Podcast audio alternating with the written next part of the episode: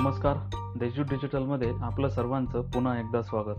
लॉकडाऊनच्या चौथ्या टप्प्यात अटी शर्ती काहीशा शिथिल करून दैनंदिन जीवन पूर्वपदावर आणण्यासाठी सवलती देण्यात आल्या आहेत.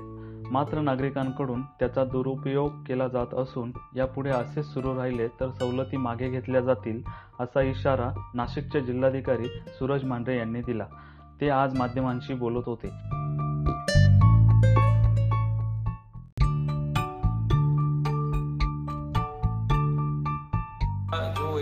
पहिला पेशंट अठ्ठावीस मार्चला जो आपल्या निदर्शनास आले त्यानंतर तर पेशंट जे वाढत वाढत गेले तो आकडा साधारणपणे नऊशे सत्तरपर्यंत पोहोचलेला आहे. परंतु त्यातले जवळपास सातशेच्या पेक्षा अधिक पेशंट्स हे बरे होऊन गेलेले आहेत आणि बावन्न पेशंटचा दुर्दैवी मृत्यू झालेला आहे. आणि या बावन्न पेशंट्सचं सुद्धा जर आपण बारकाईने ब- त्यांची यादी पाहिली तर असं दिसेल की त्यामध्ये बऱ्यापैकी कोमॉर्बिडिटी असणारे लोक होते वयस्कर लोक होते आणि सर्वात महत्त्वाची गोष्ट म्हणजे खूप उशिरा आपल्याकडे आलेले लोक होते. म्हणजे हॉस्पिटलमध्ये ॲडमिट झाल्यापासून दोन ते तीन दिवसांमध्ये मृत्यू पावलेल्या पेशंटचं प्रमाण जास्त आहे.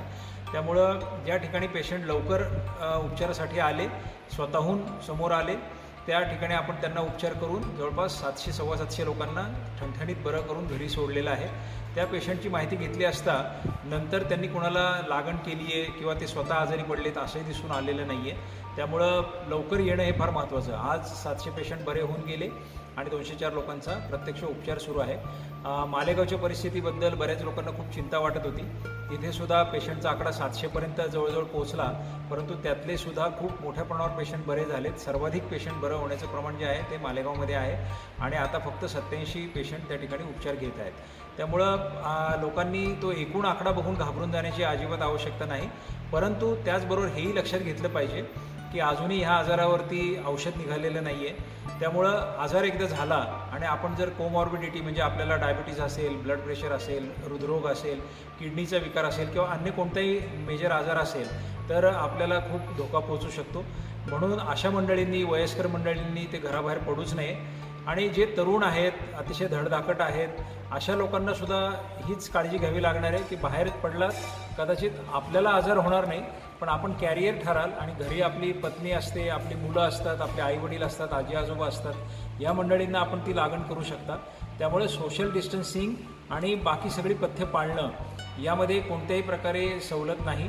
अर्थचक्र सुरू व्हावं म्हणून शासन बरंचसं प्रयत्न करत आहे. आपण सवलती देत आहोत. आपली ही इच्छा आहे की नॉर्मल जीवन लवकरात लवकर सुरू व्हावं. परंतु त्यामध्ये जर आपल्या वर्तनामुळे जर बाधा येत असेल तर शेवटी त्या सवलती मागे घ्याव्या लागणार आहेत. म्हणून मला वाटतं जिल्ह्यातली आजची परिस्थिती तरी अतिशय काबूमध्ये आहे अतिशय आपल्या नियंत्रणात आहे. परंतु जर नागरिकांनी अगदी सगळं आता काही संपलेलं आहे. आपण बिंदास काही कसंही वागू शकतो. अशा भावनेने जर का वागायला सुरुवात केली तर काही बाबतीत सवलती मागे सुद्धा घ्याव्या लागतील. ती संख्या खरं तर वाढत नाही आहे उलट मृत्यूची संख्या कमी कमी होत चालली आहे एक वेळ अशी होती साधारण पंधरा दिवसापूर्वी की आपला मॉर्टॅलिटी रेट खूप वाढला होता. परंतु आता परिस्थिती अशी दिसते आहे की लोक वेळेत आता आपल्याकडे यायला लागलेले आहेत, त्यामुळे बरे देखील होत आहेत. मृत्यू जास्त होण्याचं प्रमाण सर्वसाधारणपणे सगळ्यात महत्त्वाचं कारण म्हणजे उशिरा दवाखान्यात येणे.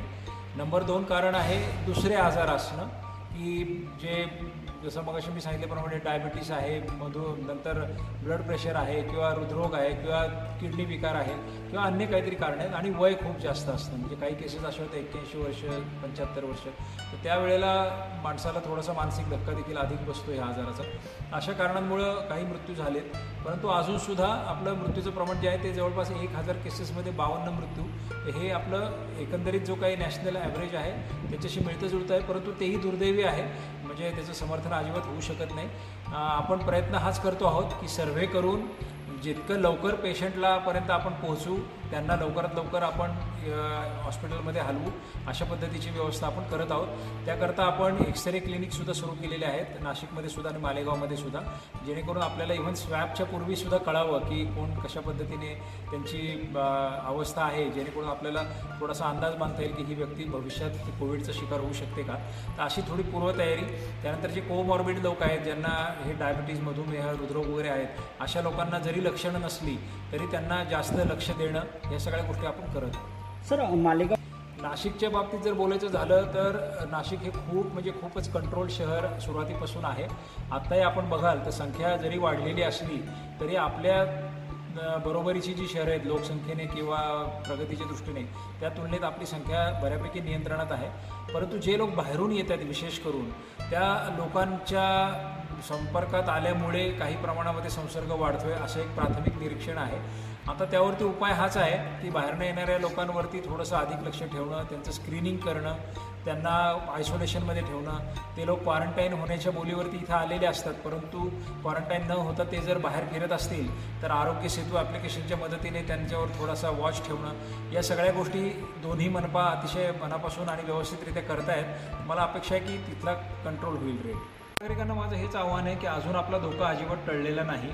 बऱ्याच वेळेला असं दिसतं की नागरिकांना काही प्रमाणात त्याचं गांभीर्य वाटत नाही ते गृहीत धरतात. परंतु आपण जर आत्तापर्यंत आलेले साडेनऊशे पेशंट्स पाहिले तर अक्षरशः म्हणजे एक दहा दिवसाच्या बाळापासून ते नव्वद वर्षाच्या व्यक्तीपर्यंत हर तऱ्हेचे पेशंट्स त्यामध्ये होते. धडधाकट लोकही होते रेग्युलर व्यायाम करणारे लोक होते खूप वेगळ्या वेगळ्या प्रकारचे लोक तरुण तरुणी मुलं सर्व प्रकारचे लोक त्यामध्ये होते. त्यामुळे कुणीच याच्यापासून असा दावा करू शकत नाही की बाबा मी खूप काळजी घेतो मी अमुक एक औषध घेतलं तमुक एक औषध घेतलं. म्हणून मग मला आता पूर्ण माझा बचाव झालेला आहे आणि मी याच्यातून बाहेर पडलो. असं कधी होऊ शकत नाही. तर मला असं वाटतं की प्रत्येकाने काळजी घ्यावी.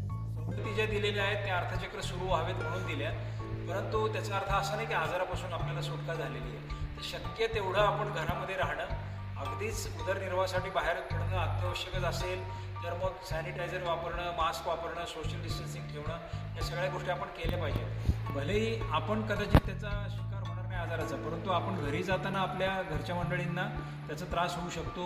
वडील आई वडील जर वृद्ध असतील त्यांना त्याचा त्रास होऊ शकतो. अशी उदाहरणं देखील झालेली आहेत की न्यूट्रल कॅरियर आहे. म्हणजे जो माणूस स्वतः आजारी पडला नाही परंतु त्याचे नातेवाईक थेट आजारी पडले.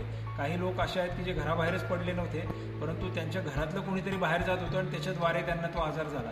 तर म्हणून माझी सर्वांना विनंती आहे की ज्या सवलती दिल्या तिचा जरा सुज्ञपणाने वापर करावा. जर खूप जर गैरवापर होताना दिसला तर शेवटी सवलत नाही जरी